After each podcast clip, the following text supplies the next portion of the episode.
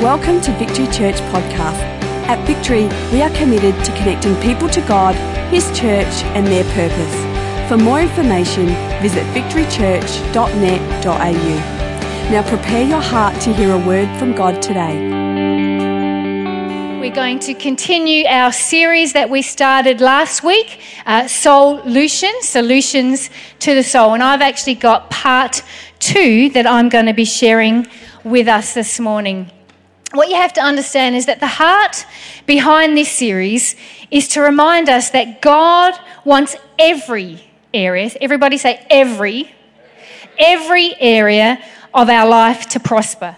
He not only wants to make you holy, but he wants to make you whole. And last week, Tony referred to the scripture in 1 Thessalonians chapter 5, verse 23. It says, May God Himself, the God who makes everything holy and whole, make you holy and whole. Put you together, spirit, soul, and body, and keep you fit for the coming of our Master, Jesus Christ. The one who called you is completely dependable. If He said it, He'll do it. Last week, Tony reminded us that we are triune beings. Simply put, that means that we are body, soul, and spirit. We're a spirit who owns a soul that lives in a body. And the spirit is what we would say it's the real us. It's the part of us that lives forever. It's the part of us that, depending on decisions we make here on earth, spend eternity with God or spend eternity absent from God. It's the part, the Spirit is the part that God speaks to. And he went on to say that victory in life is dependent upon the place from which we live out of. So, whether we are up and overcoming in life or whether we are down and life is on top of us, a great portion of that is based purely on where the space from which we live from. If we live out of our spirits, we are able to live victoriously.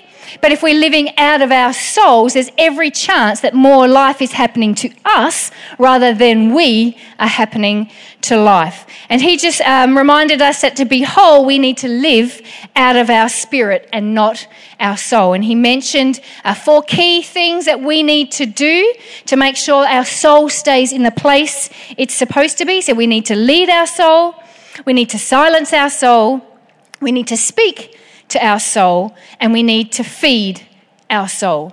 And I want to encourage you if you're here this morning, if you weren't here last week, go to our website, you can go to our podcast channel, you can go to Podbean, iTunes, download last week's message. And even if you were here, I encourage you to download it. I believe it's one of those messages that we just have to pull out from time and time again because you have to understand that life is a wrestle. And sometimes we're up and sometimes we're down. And I believe that the wrestle with the soul is going to be ongoing. It's going to be one day, you know what? The Spirit is alive and the Spirit is leading and the Spirit's conquering. And there are other times when we've just let life get on top of us and we start living from the place of the soul. So I want to encourage you go download that message because it's just going to help you and be able to refer back to it and back to it again and again. But one of my favorite um, preachers, Dharius Daniels, he has a quote that says, It won't, if we don't manage our feelings, they'll manage us. And if our feelings manage us, we'll mismanage our lives. And I believe there are many uh, people and even Christians who live mismanaged lives, not because God doesn't have a plan and a purpose for them, not because God hasn't equipped them, but simply because they're being led by their souls. They're being led by their mind, their will, their emotions. And last week's message, Tony laid a great foundation of what we need to do to put our soul in place so our spirit can lead. But over these next couple of weeks, what we felt to do as a preaching team is we want to talk about some of the most common dispositions that our souls adopt and then how we can address that. Because if it's a reality that we struggle, whether it's our soul leading or it's times our spirit are leading, uh, uh, our spirit is leading, there are some dispositions our soul adopts. And, and the uh, Bible says that we're not to be unaware. See, the enemy is a created being. He hasn't got any new tricks up his sleeve. He has to use all the same old ones. And we, if we were smart, would understand ah, this is what he does. This is how he gets my soul to lead instead of my spirit to lead. And so this whole series is about us equipping you so you can identify actually that's where my soul is right now. And here's what I need to be able to address it. So this morning, I want to look at what we've called the restless soul. I believe many of us have a restless soul. We're always searching but never finding. And I was sharing that I had a friend who um, I met. She started to come and work with me when I was back in the workforce. And, you know, she said she'd always wanted to be in the Air Force. And so she was working with us, but she was just never satisfied. You know, I'm talking to her about different things, never satisfied. And then an opportunity came up where she could get into this, into the Air Force. And so she took the opportunity, and I remember meeting up with her sometime later, and she said, you know what? the Air Force has it. I've still got this searching, this just restlessness in my soul. And she thought, I thought then it was maybe because I was single. And she got married, and I met her again, just kept our friendship over the years. And she said, You know, I'm married and I love being married, and it's awesome, but I still have this restlessness. I still have this, this I'm still not satisfied, something missing. And then she said, I thought it was because we didn't have kids. So they had a little baby, and the baby was gorgeous, and they loved the baby. But I found her at this point where she was like, I'm thinking I need another baby because I still have this restlessness. And it's a picture of all of us that we are always searching but never finding. We're always interested in everything but satisfied by nothing. I mean, you see that at Christmas time with your kids and the unwrapped presents. They last a bit, but you know, what's the next thing? What's the next thing? Always interested in everything, satisfied by nothing, have an inward churning. We're anxious, we're tense, we're worried, we're concerned. Our minds just do not know how to shut down. And even at night, internally, our soul does not rest. It's what we would call a restless soul. Now, I don't want you to show me by way of raised hands, but I can pretty much guarantee that some of those things I've mentioned we can identify with. Oh, yeah, that's just nailed me. Oh, that's me. That's where I am. And I understand that all of us would, un- would know and agree. There would be a, a wise man or woman who would disagree with this statement, but we all understand the necessity of rest for our bodies. I mean, there was a day and a thinking many, many years ago, you know, you went flat out 24 7, seven days a week, 52 weeks of a year, 80 plus years, however long you, and you just go, go, go. And with learning and knowledge and science, we've discovered actually that's not the smartest way to do life we understand. It would, be a, it would be a brave person who would say, No, I don't agree that we need to have rest for our body. We all understand, no, we need rest for our body. Well, I'm here to let us know this morning just as our body needs rest, our souls need rest. It's not just bodies that need rest, our souls need rest. Which raises the question this morning where do we find rest for our souls? Well, Psalm 62, verse 1 tells us, My soul finds rest in God alone.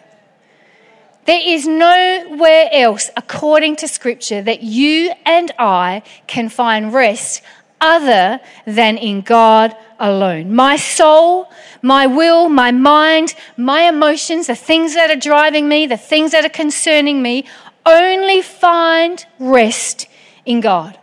In other words, there's no person, there's no relationship, there's no husband, there's no wife, there's no baby, there's no relationship, no person, there's no thing, there's no experience. Oh, well, I've walked the Eiffel Tower, I've crossed the Sydney Harbour Bridge, I've done the Himalayas. There's no experience, there's no holiday, there's no dream home, there's no amount of money, there's no ATAR score for our year 12s. There's no certain course. There's no epi- um, epitome of retirement age.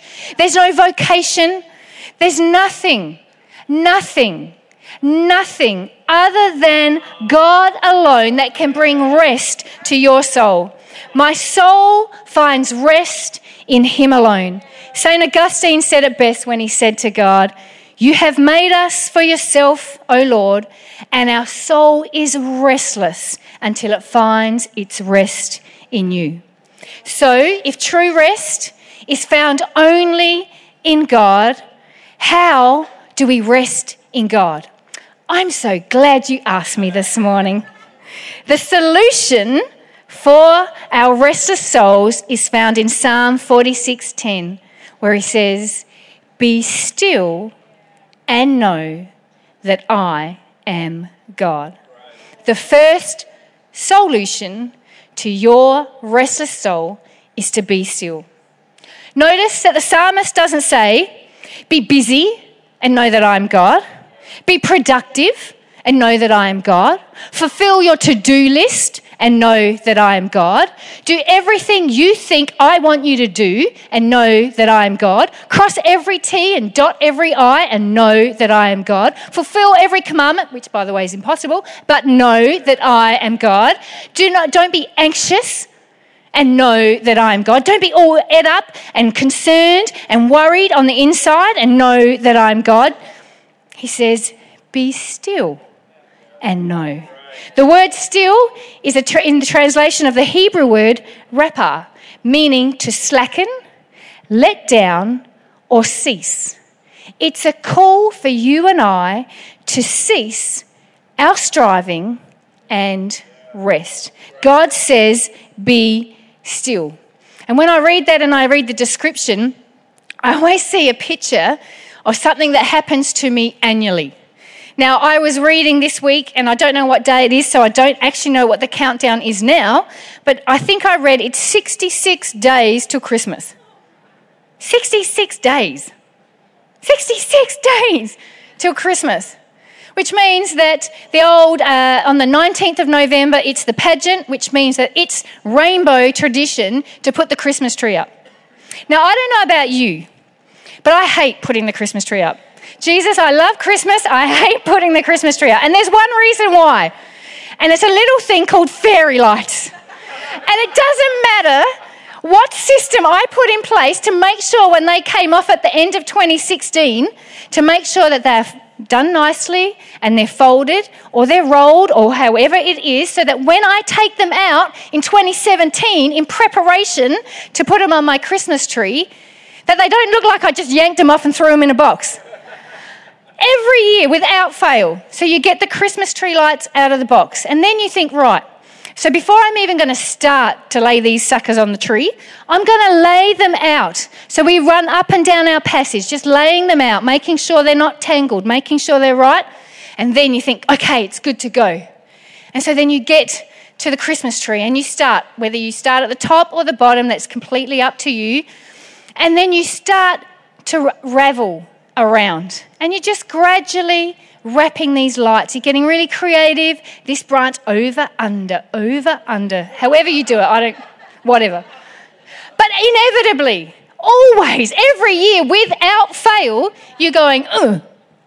What can you look back? And there, for some reason, these beautiful little, tiny little crystal little lights have got into a, I don't know, they've got a vendetta. They're just like, let's gather together, let's clump around, and let's get tangled. And he just, and the more you go, if I just yank it, they'll just come out, and we'll be keep going. And you're yanking, and it's time the tree's going this way, and you're yanking that way. And I just learnt what I have to do is to undo the knot. Is I've got to come back and unravel some of what I've already done, so that I have some slack because the knot won't come out unless there's a loosening or a slacking, unless there's a ceasing of activity. And there are many of us here today who live with a churning and a knot and a anxiety and an anxiousness. And God is saying to us this morning, the solution for your soul is to be still, to loosen off, to relax, to let some space come in. We often interpret still as being quiet in God's presence. And while quietness, I believe, is helpful and there's a place for it, the phrase that we're referring to this morning is not about being quiet. It's not about motionless being still. It's about stopping frantic activity. It's about letting go, do, letting go and getting some slack into your life so that you can have slack in your soul. And you know what you have to understand is that's not natural. It is we're just not naturally wired that way. I don't know about you, but it, with your kids, have you ever had to teach your kids the desire and the need to be entertained? Have you had to teach them that? Now, my kids came out of the womb with that entertain me. Let me, you know, entertain you. And then that doesn't work. So, but you know what? It's a human nature. We are wired and just, we just want to be entertained. And we have, as, as responsible parents, had to use and learn and teach our kids the art of being still. I've had to say to them, you know what, there's times when mum will spend some time with you. We'll do some fun things, we'll do this. But you know what? Now is the time you need to learn to be still. You need to go to your room. I don't care if you go for a sleep. I don't care if you go in there and just play and entertain yourself. I don't care if you go in there and sulk. All I know is you're going into your room because you need to have an opportunity to be still. I am teaching you something, and one day your soul is going to thank me for it. So we're teaching you to be still. We're not natural at being still. And parents, this is rule number one. This isn't about parenting, but you know what? You don't have to entertain your kids 24 7. In fact, that's wrong. You need to make a space, an opportunity. They need to learn how to be still because it's a solution for our soul. And what I've learned about being still is it won't just happen, you need to be intentional. And uh, when I often prepare for my messages, I know what I want to speak on, I've, I've got my thoughts. I usually spend the week when I, I walk every morning with the dog. And I just walk, I'm just thinking about, okay, Lord, this is where I'm thinking, this is what I think. Well, you know, speak to me because I don't want this to be my wise and persuasive words. I want this to be what you want to say to your people. And what, this week, one day this week, I was walking and God reminded me of something with which I want to share with you today. And Tony and I were on holidays back in um, sometime this year, I can't remember when. It's not the point, but I am a woman and I always bring unnecessary detail. So He came back and he did let slip that while we were on holidays, one of us received a tattoo. Now, I'm not here to ask your opinion on what you think about that. You can keep that to yourself, that's fine. But it was moi, all right? And uh, the funny thing is, I had this idea of what I wanted for a tattoo, but I wanted it very fine and very delicate. And so when we went to the tattoo parlor and I'm talking to the man and he's showing me he's placing it where he's going to do, we're all ready. And then he says to me, I mean, this big tattoo man eyeballs me and he just says, Listen, whatever you do, stay still. I mean, I, think fear alone would have kept me still. but he said, Yeah, it, it'll sting.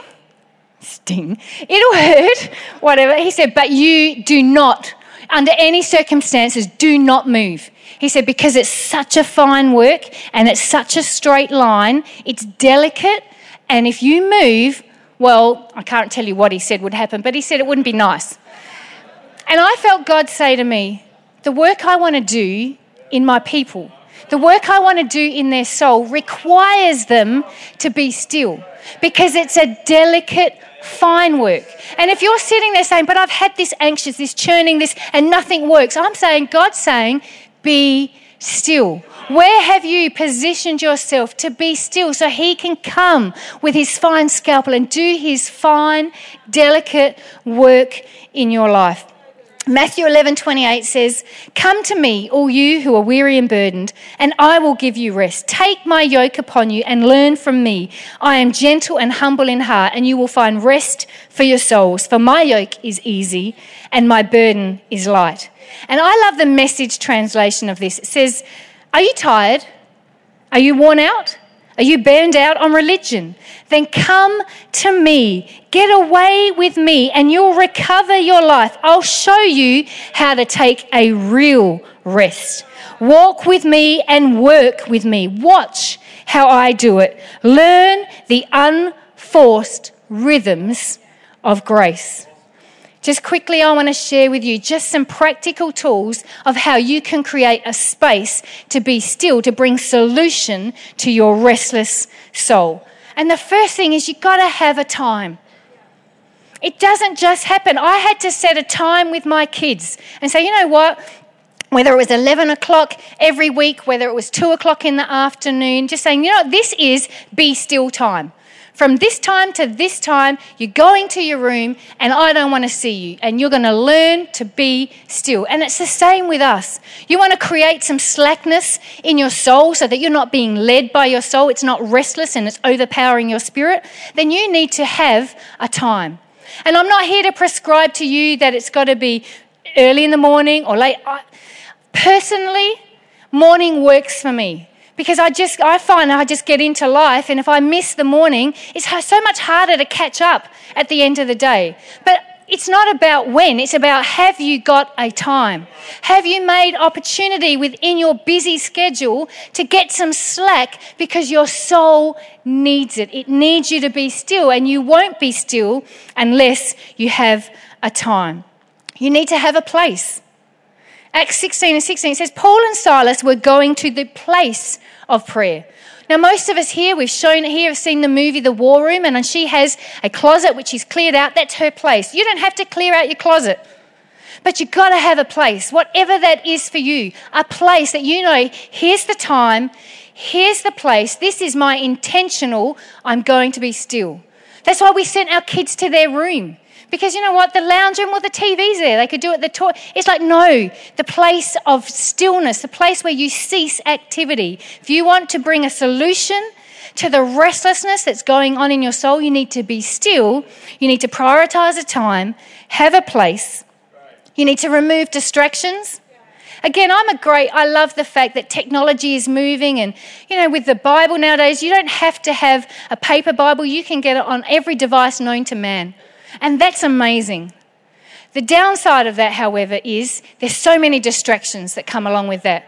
And you have to be very, very, very disciplined to come down and grab your media device and go straight to your word and watch that without oh, checking your emails, what's happening in Facebook, what's happening in social media. Oh, there's some calls and some texts I need to answer. I'm not saying don't use your technical device. I'm just saying remove distractions. We're talking about how do we create space and some slackness in our soul so that peace can come and no more restlessness when we need to be still. We need to be still by having a time, having a place, um, removing distractions, and make it constant. Luke 22, verse 39 says, Jesus went out as usual to the Mount of Olives. Olives. Olives and, and his disciples followed him. Other translation says, as was his custom. Make it consistent. You want to bring a solution to your soul? You want to address the restlessness within your soul? You can't address it once. You can't do it just, but things are tight and I'm really needing God to move, so now I seek his face. No, it's constant. Good days, bad days, every day in between. Make it constant. The solution for the restlessness of your soul is to be still. The second solution is to and know. Know in this instance means to properly ascertain by seeing, to acknowledge and being aware. Again, notice that the psalmist doesn't say, hey, notice the details of every little issue that's going on in your life. Hey, notice the details of this sickness that you're, trans- you're walking through. Hey, notice the details of this financial mess in which you found yourself. Hey, notice the details of why that uh, relationship is struggling. Notice the details of why they've responded to you the way you have. No, the psalmist says, No, God. My concern for me and my concern for you is we know a lot of stuff. But we know a lot of the wrong stuff. We've got to be a people who know our God. We've got to be people who acknowledge and are aware of God. I believe our souls are restless because of the wrong knowledge of the wrong things. Now, hear me. I'm not saying that you can't know about some of those things. Sometimes it's helpful. Actually, I got myself into that situation, how I got there so I can get out. I get it. But come on. It's not knowing that so much more than I actually know the God who's over the situations. And you would have heard stories, I'm sure, but for all our guests who are here for the first time, when we had, uh, when I was pregnant with our son Mitch, at the 18 week morphology scan, they discovered that there was an issue with his left hand. They picked up that he had no digits on his left hand, and the umbilical cord was a three cord vessel, which they say is not usually an issue, but um, it was only two cords instead of the three. I mean, that's not normally something to be concerned about, except that they'd picked up this other problem. So they were saying, actually, based on this, Mrs. Rainbow, we strongly advise that you terminate this pregnancy. And we were like, there is absolutely no way that that is going to happen. That's just not an option for us. But I want to tell you, what I did was, I, so he says to me, um, and I was saying in the chapel, one thing we often don't mention is we had a guest speaker arriving for that weekend to come and share. And so Tony had left me in the um, ultrasound room because we were running late, and he had to go to the airport and pick him up. So I said, You just go, I'll be fine. So we're waiting, waiting, waiting. In the end, I got dressed. I was walking out of the hospital. Because I'm like, they've just left me. They've forgotten. Typical public hospital. They've forgotten about me. I'm off.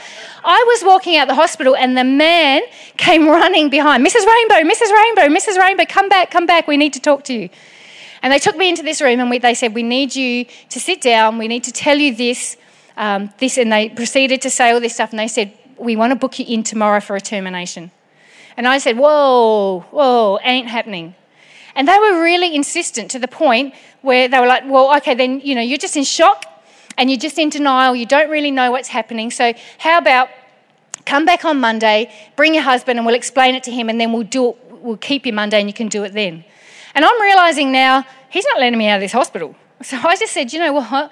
Knowing in my head and in my heart, this, we're not acting on this, but I want to go home. So I said to him, okay, we will come back on the Monday. So we go back on the Monday, and they, you know, I'm just going so that Tony can be the man and say, listen, buddy, back off.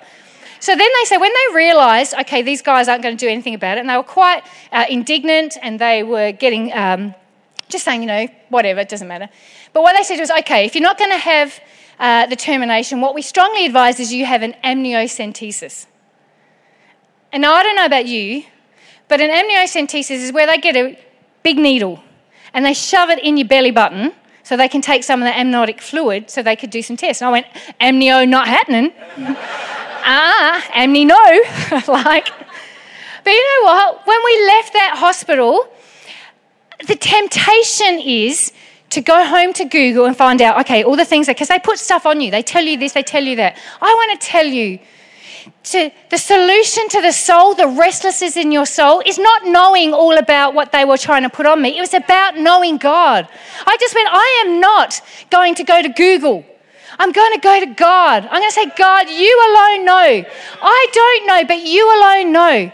And so when we're talking about a solution for your soul, we have to remember and understand that God is omniscient, which is a big word for saying He knows everything. God is there. So I said, God, I don't understand. I don't know what's going on. I don't know what the future holds. They're telling me you might not even make it to term. They're telling me if I do make it to term, we don't know how long this baby will live. Then they're saying, well, even if he does live, then you don't know what's happening, how long. You don't know what conditions. You don't. I said, God, you're, they're right.